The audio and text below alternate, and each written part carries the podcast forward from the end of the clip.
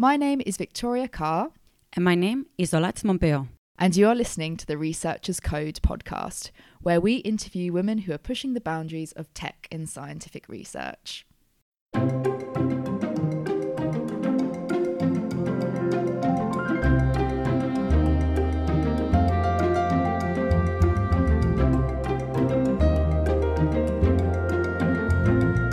Today we are joined by Dr. Katie Seaborn. Katie is a postdoctoral researcher at the Riken Center for Advanced Intelligence Project in Tokyo, researching in conversations with robots to prevent dementia in elderly people. Katie also has a PhD in human factors engineering from the University of Toronto and has previously worked as a web designer and developer. Welcome, Katie. So, could you just tell us a bit more about your project? Yeah, absolutely. Thanks so much for having me on today. So the work that we're doing in this lab is very multidisciplinary work. Um, we all come from different backgrounds and working towards the goal of creating a method of preventing dementia, or at least preventable dementia, using conversation facilitation. And right now we're looking at how we can design robots in order to do that and see if it's an effective means. And so my interest on this team is the human robot interaction side, in particular, designing robots that are suitable for the elderly people participating in the study. Uh, we're actually working with a, a, robotics company, a local company called Yukai Engineering, who created the prototype robot for us. And they're engineers, and we kind of had this idea of the design of the robot. And created a prototype and we've been looking at that prototype in studies so far. But we don't really know if it's an effective robot. Basically, it's kind of a gap in our knowledge. And what we know from human factors research, from human robot interaction, human computer interaction in general, is that if the computer, if the interface, if the robot isn't well suited to the users, there can be problems. And so we just want to make sure that we are aware of how the elderly people in our study uh, perceive these robots, how they use them, their attitudes towards the robots, in order to ensure that the main factors that we're looking at in terms of dementia prevention aren't affected. For our listeners um, who are trying to visualize these robots, could you describe what they look like? Right. Uh, so sleepy. Sleepy is probably the best way to describe the robots. Uh, basically, they it's it's a humanoid robot uh, with a sleepy expression, a kind of calm or easygoing expression, muted colors, and a kind of happy-looking robot. We are hoping this kind of design would be effective for elderly people in terms of their acceptance of the robot, but also particularly in the context of use, which is conversation facilitation. So the robot is kind of very strictly managing the conversation that the elder, elderly participants have. And sometimes, you know, people aren't very, you know, comfortable with being managed in that way. And so we wanted to make sure that this was a very kind and gentle robot that would be uh, a kind of acceptable manager in this case. So, does it just do conversations or does it have any kind of movements uh, as well? So, we have a few different versions of the robot, and the most recent version actually doesn't really move. The head tilts a bit. The previous version has arms that do move, and it kind of directs itself towards the participant that is being asked to speak. Yeah, basically, the robot uses its body to indicate which participant can speak at a certain moment in time. And that's kind of part of the management. So it does talk as well, but it also uses its body movements to reinforce who can speak at a certain time. Cool. So how uh, you mentioned that um, you're looking into conversations with these robots and how it can be used to prevent dementia. So, how can it be used to prevent dementia? Well, I suppose that's kind of a theory we're putting to the test. So my supervisor, uh, Mihoko Otake Matsuda, uh, who is the principal investigator of this project, came up with this conversation facilitation idea. In English, it's called the co imagination method. And basically, it started out as using photos in order to kind of jog people's memory and to uh, kind of gear conversations around photos that the elderly participants take themselves. And the idea is that conversation can activate, if it's designed a certain way and controlled a certain way, might be able to activate certain regions of the brain that can help prevent dementia. And so, one, one issue, for example, is that uh, elderly p- people tend to focus on kind of domain knowledge and description and well remembered uh, events and so on and so forth, and struggle more with more recent events. And so we want to try to use the robot to get them to talk about uh, other kinds of memories or other kinds of knowledge that they might have, hoping that, uh, theoretically, anyways, it will have an effect on their different cognitive uh, abilities. Right now, we're looking at preventable forms of dementia, and the participants in the study right now don't have dementia, so it's it's pre-dementia uh, participant pools at at the at the moment. And I think the idea is to look at certain individuals over time and try to see if uh, taking part in these studies and using this uh, conversation facilitation method can have an impact uh, in some way. So the, the co-imagination method is actually a 12-week program. And so it, it does take place over a longer period of time. It's not just a one-off study. And that way we can kind of see how things change or how they're the same for individuals that participate over the entire period.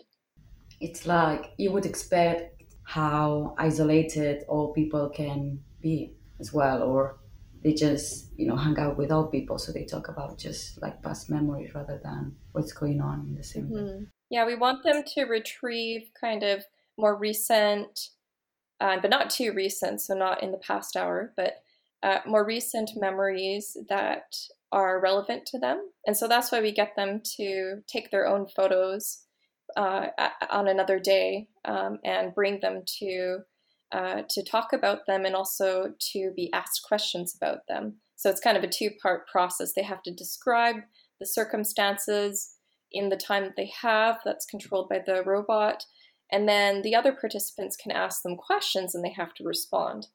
And, and then, for instance, you were saying about activating some parts of the brain while the participants are doing, I don't know, the study. Do you actually look at the brain at the same time or how do you assess that? Um, i don't believe that we've started to do that. A lot of what we're doing is so for instance the robot is recording the conversations and the question and answer period and the descriptions. Basically all the verbal information is being transcribed and and collected by the robot. And then we can take that data and we can look for patterns and we can look at different metrics like did they actually use the allotted time or did they talk too much or talk too little? Um, what tense are they using? Uh, past future present are they using a variety of words are they reusing the same words over and over are they using words that other participants have used this kind of information and so right now we're trying to figure out if these are possibly indicators of cognitive decline or cognitive resilience? And that's kind of an ongoing question that we're working on. You did a PhD in human factors engineering um, at the University of Toronto, and uh, you've been you've got a lot of experience working as a web developer and a designer. Um, but before your PhD, you did an undergraduate degree at the School of Interactive Arts and Technology at the Simon Fraser University in Canada. So, my first question to you is what inspired you to go into this area mixing arts and technology? Yeah, so basically, uh, in my teenage years, I developed a lot of different skills and interests that might be loosely grouped into illustration, programming, and design. And I, I just wanted to go into a program that would let me do all of those things because I felt like most undergraduate programs really placed you in a silo where you had to make a decision about what to major in. And I didn't want to do that. And so I was just searching for another way, and I, I happened upon this program, CIAT, which allowed me you you do have to choose a major but you can also be multidisciplinary and take courses in fact yeah you are are very much encouraged to take courses in other areas and so that's why i chose that program at the time. Excellent. So what, when you were growing up as a teenager um, were you both uh, doing illustrations and artwork or yeah. were you also interested in the technology side? So did you is that when you started to learn to code or did you code a bit later? I was basically interested in everything and probably design came last. And illustration came first. So my grandmother was a professional painter and she started teaching me uh, acrylics and watercolor and oil painting when I was, I don't know, probably around eight or something like that. And then at about, I don't know, a few years later, when I was going into middle school, uh, Adobe Photoshop came around. And I had a friend whose older brother happened to get a copy and just basically gave me the copy and said, "You you like art, right? So why don't you try this? It's a digital art program." I didn't know what to make of it, but I basically started doing a combination of traditional arts and digital arts, so kind of mixed media, scanning things onto the computer and then kind of expanding on you know acrylic or, or colored pencil work using uh, photoshop's various tools and filters and then i kind of just moved almost directly into digital illustration at a certain point. I, I don't really, I can't really explain why. I just enjoyed it better. Maybe it's easier to make mistakes and correct them uh, in, in a digital software situation. And then I really got into kind of digital art online and I saw a lot of people posting their art online and this was before there was really uh, an easy way to do that. There wasn't really social media. I think LiveJournal was around at the time, but you basically had to make your own website. And so I, in a way, I was kind of, if I wanted to do that, if I wanted to get my art online, I needed to learn how to code a website. And then I realized, well, it's just another creative arena for me because not only do you have to code the back end, but you have to to think about the web design on the front end. And that could also be kind of an art project. And so I started to experiment with uh, what could websites look like if we didn't think about them as uh, information or just information, but as an artistic playground. And then so I wanted to do a lot of interactive things. I was really into gaming. And I thought, well, can't there be an interactive experience on a website as well? And so I started learning, I think it was called DHTML, dynamic HTML, but basically early JavaScript in order to create very basic user interactions and reactions. And it just kind of went from there. And so somehow, yeah, getting into digital art, uh, moving from more traditional illustration into digital art, and then moving into web design to get my work out there um, it just kept going from there. And then I got really interested in the coding side. I found it really challenging, and I really love to have a challenge and uh, put my mind to work and solve problems. So, is that actually how you how did you get into coding? Was it the first time? Yeah. So I think I might have. Uh, I can't remember what came first. If I had to make a website for a class, or if I did it on my own. But what really pushed me into coding was wanting to get my digital art online. And I was inspired by what other digital artists were doing with their websites. And I, at the time, I think the best resource, I don't know if it still exists, WebMonkey. It had like online tutorials that kind of taught you the basics of programming online. Well, I guess a lot of it was just scripting, but uh, it was the fundamentals for doing anything online in terms of coding.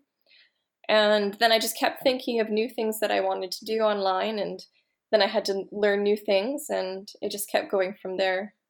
When you were um, getting into coding and creating these websites, where actually just out of interest, what what year was that? Kind of how old were you when you were starting to learn to code?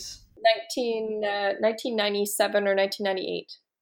Okay, that's really interesting because that, in a way, is so timely. Because I remember when I was growing up, when I was very young, mm-hmm. that websites have changed so much. Oh yeah, I remember. Yeah, they were like full of colors, some gifs. Yeah, you know so what? I miss those days.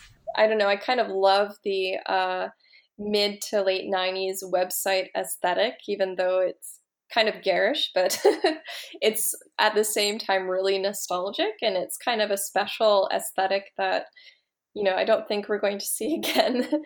you did your undergraduate degree um, at School of Interactive Arts and Technology, and then you did a PhD in human factors engineering. So, could you just describe what human factors engineering is and what your project was?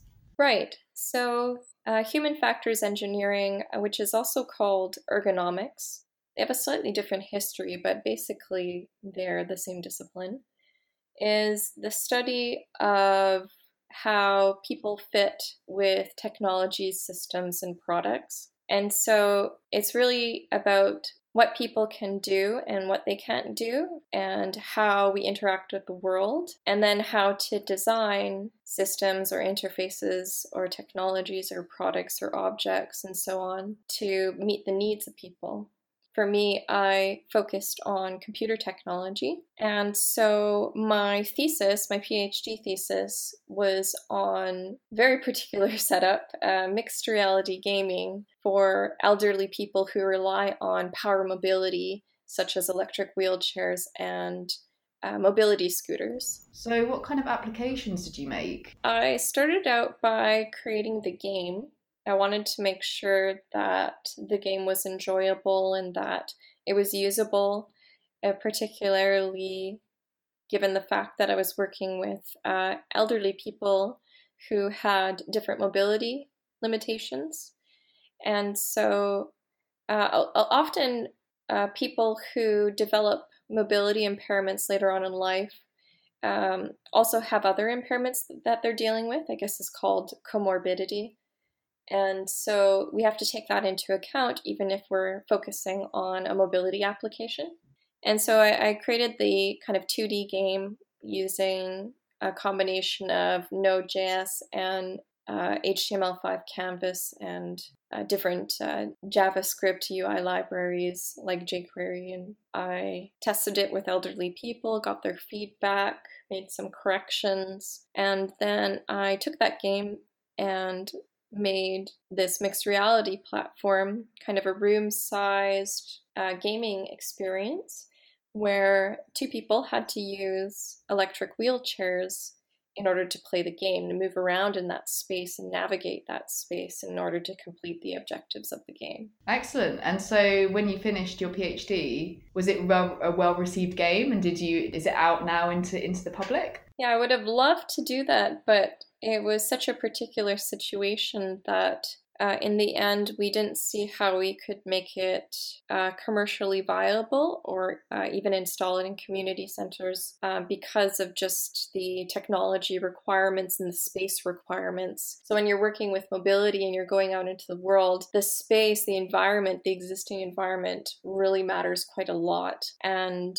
it can be very difficult to, to find that kind of space um, in order to set up an experience like this uh, for a longer period of time. But there was a lot of interest in the game, especially because elderly powered chair users don't really have any kind of experiences or entertainment that's geared for them. And so it was very exciting for the participants to have a kind of tailor made game just for them. Um, another side is that it was a two player game, and one of the players had to be an elderly person who relies on power mobility, and the other player had to be a younger person who does not have a mobility impairment and uh, likely did not ever even try using a, an electric wheelchair. And so we created a situation where in the game there was a kind of role reversal that took place where the elderly person who tends to be taken care of uh, had to actually take care of the younger person and help them out. And they were the kind of expert of using powered chairs. And for the younger people, this made them realize like how difficult it is to be in the world in a in a in a, an electric wheelchair or a mobility scooter. Um, how difficult it is to use, and that there is expertise involved. And it kind of changed their minds about power mobility, and in some cases even changed their behavior when they went back out into the world. They were looking for people using powered chairs and seeing how they manage the built environment and uh, just were primed to uh, consider uh, people in these circumstances a little bit more than they did before. Wow, that's like incredible incredible for a powerful engagement yeah. um, to society. Mm-hmm. But I think that's like an amazing example of how that could change people's attitudes. The reason that I narrowed in on this idea was by asking older people who relied on power mobility what did they want and what did they need? So, a lot of the work in this area is really focused on rehabilitation or on sort of the technology, especially the design of the chairs. And not so much is focused on sort of the psychosocial factors that are the lived experience, the daily lives of these people. And what they told me was that they were tired of basic training that they had to do, and they really wanted to be put to the test in their chairs, almost like an obstacle course. And on the other side, they were really frustrated because they were frequently encountering people who didn't seem to understand what they were going through. And they just wanted people to be a little bit more understanding and have a little bit more empathy for their situation. And so I took those ideas and I thought, well, what, what, can I create a situation with mixed reality so it's a bit safer than actually using physical obstacle uh, course materials, for instance? And can I can I make it fun and playful so it's still a game? It's not too serious, but it still creates a situation where we can explore these ideas and potentially provide a beneficial experience. And so that's that's that's basically where it came from. So after your PhD, um, you moved to University College London as a postdoc. So did you continue your research from your PhD, or did you start working on something else? I started a new project. So I was in the Intel funded Smart Cities project, and basically we were trying to figure out how to use technology to make a a positive impact and in particular if we could make cities smarter in some way by embedding technology and uh, facilitating uh, and, and different pro social uh, ends using technology. And so my project was on food waste recycling. And for that, I created uh, with a master student a basically character bin, a monster bin, which encouraged people to recycle their food waste and use use the green bin rather than the general waste bin by calling out to them and reacting to them when they were in the uh, bin waste room of uh, of the flats. So we installed this in a block of flats. So what happened when the individual put the food in the non non food bin? Did the monster growl? Um, when the monster bin was ignored, it kind of cried. so it didn't it didn't get mad. It didn't get mad at people. We felt that might be too harsh, I guess. but it, it was kind of upset. So it was really trying to draw you in with sympathy and by being cute and in a way kind of focusing on the positive. So if you fed it, we transformed the head of uh, the top of the bin into um, a monster head. And so when you use the bin, you were kind of feeding the monster. And so we based the kind of interaction design around this idea of feeding the monster. So if you ignored the monster, the monster was sad because it didn't get to, to eat and it cried.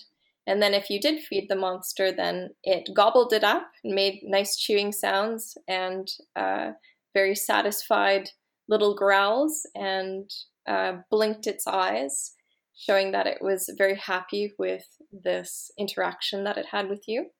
And uh, yeah, we put it into a, a building of flats and we basically left it there for several months. We worked with um, the local borough and also the food waste company to assess whether there was a difference in the usage of the bins. So basically weighing the bins and seeing if there was a change over time. Because food waste is, is quite heavy compared to most other waste. And we could also measure the levels, so the amount of waste in each of the bins. And we found that, um, I believe it was over uh, a couple months period, that people were using the bin. So you're always afraid that there's going to be a kind of novelty effect where, you know, maybe in the first day people are very excited by this novel technology and then maybe they lose interest. But actually, people continued to use the bin and continued there was a bit of a drop off, but they continued to use the food waste bin for much for a much longer period. Excellent. That's so cute. I wish I had a bin like that in my estate. like I would definitely use my food waste bin more. We've only just recently got a food waste bin. That's a good reminder yeah. to put my food waste in the food bin when I go home. It's not an easy habit to get into. There's so much going against it. So it's really understandable. So it was really a question of like how can we help people to basically handle their food waste and kind of, if we can't make it fun, um, at least make it a little bit more pleasurable in some way. After working as a postdoc in UCL, you moved to Tokyo. What attracted you to move there? So, uh, about almost five years ago now, I did the JSPS summer program, which is a three month program for PhD students, might be master students now, but at the time it was PhD students, where you could do a part of your PhD work at a select institute in Japan. And so I elected to go to AIST in Tsukuba, which is very close to Tokyo. And so I took advantage of my situation and went to Tokyo and totally fell in love with the city and decided that I had to come back one of my central research interests is how to support the aging society, uh, especially with technology. And really, Japan is one of the best places to do this kind of work um, because it's already a super aged society. And there's a lot of pressures and desire for innovation, particularly with technology, in order to better support the aging population and uh, support elderly people in their daily lives. And so, yeah, for these reasons, I decided to come back to Tokyo and I, I basically applied for the postdoctoral fellowship that's provided by the JSPS. And that's the Japan Society for the Promotion of Science. Although, if you Google JSPS, uh, you can find it easily as well. And they provide a lot of, you know, short term and long term research opportunities for people at different stages in their careers, but especially foreign students and researchers. And so I applied and I received the postdoc and I decided to come here. So, final bit, final question that we always yeah. ask our, our guests. So, what advice would you give to women or those underrepresented in technology to go into computer science or technology? You have to be open and you have to be positive and you have to not be discouraged if you experience rejection or failure. Everyone does. Um, it's best to learn from it if you can and keep going. Uh, reach out to people, join communities, find your support networks, and uh, take care of yourself. And that's part of that is protecting yourself, not letting yourself being taken advantage of. Uh, so be careful about who you give your ideas to, for instance, and also selling yourself. Uh, especially women are socialized to not do that. And so we kind of have to push ourselves a little bit to own our work. And unfortunately, it, it, the onus is on us a lot of the times to do that. But you know, find find mentors, find supporters, find role models, and uh, don't give up. Figure out what you have to do, and then just do it, and keep doing it until it works. And if you stop loving it, then you can stop doing it. You can find something else. But as long as you love it and as long as you're determined, as long as you have a vision of yourself working in an area or doing some kind of profession, then don't give up. You are listening to the Researchers Code podcast. If you enjoyed this episode, why not subscribe to us on iTunes, Spotify, or whatever podcasting platform you use? Also, if you could give us a rating, that would be really helpful for other people finding us.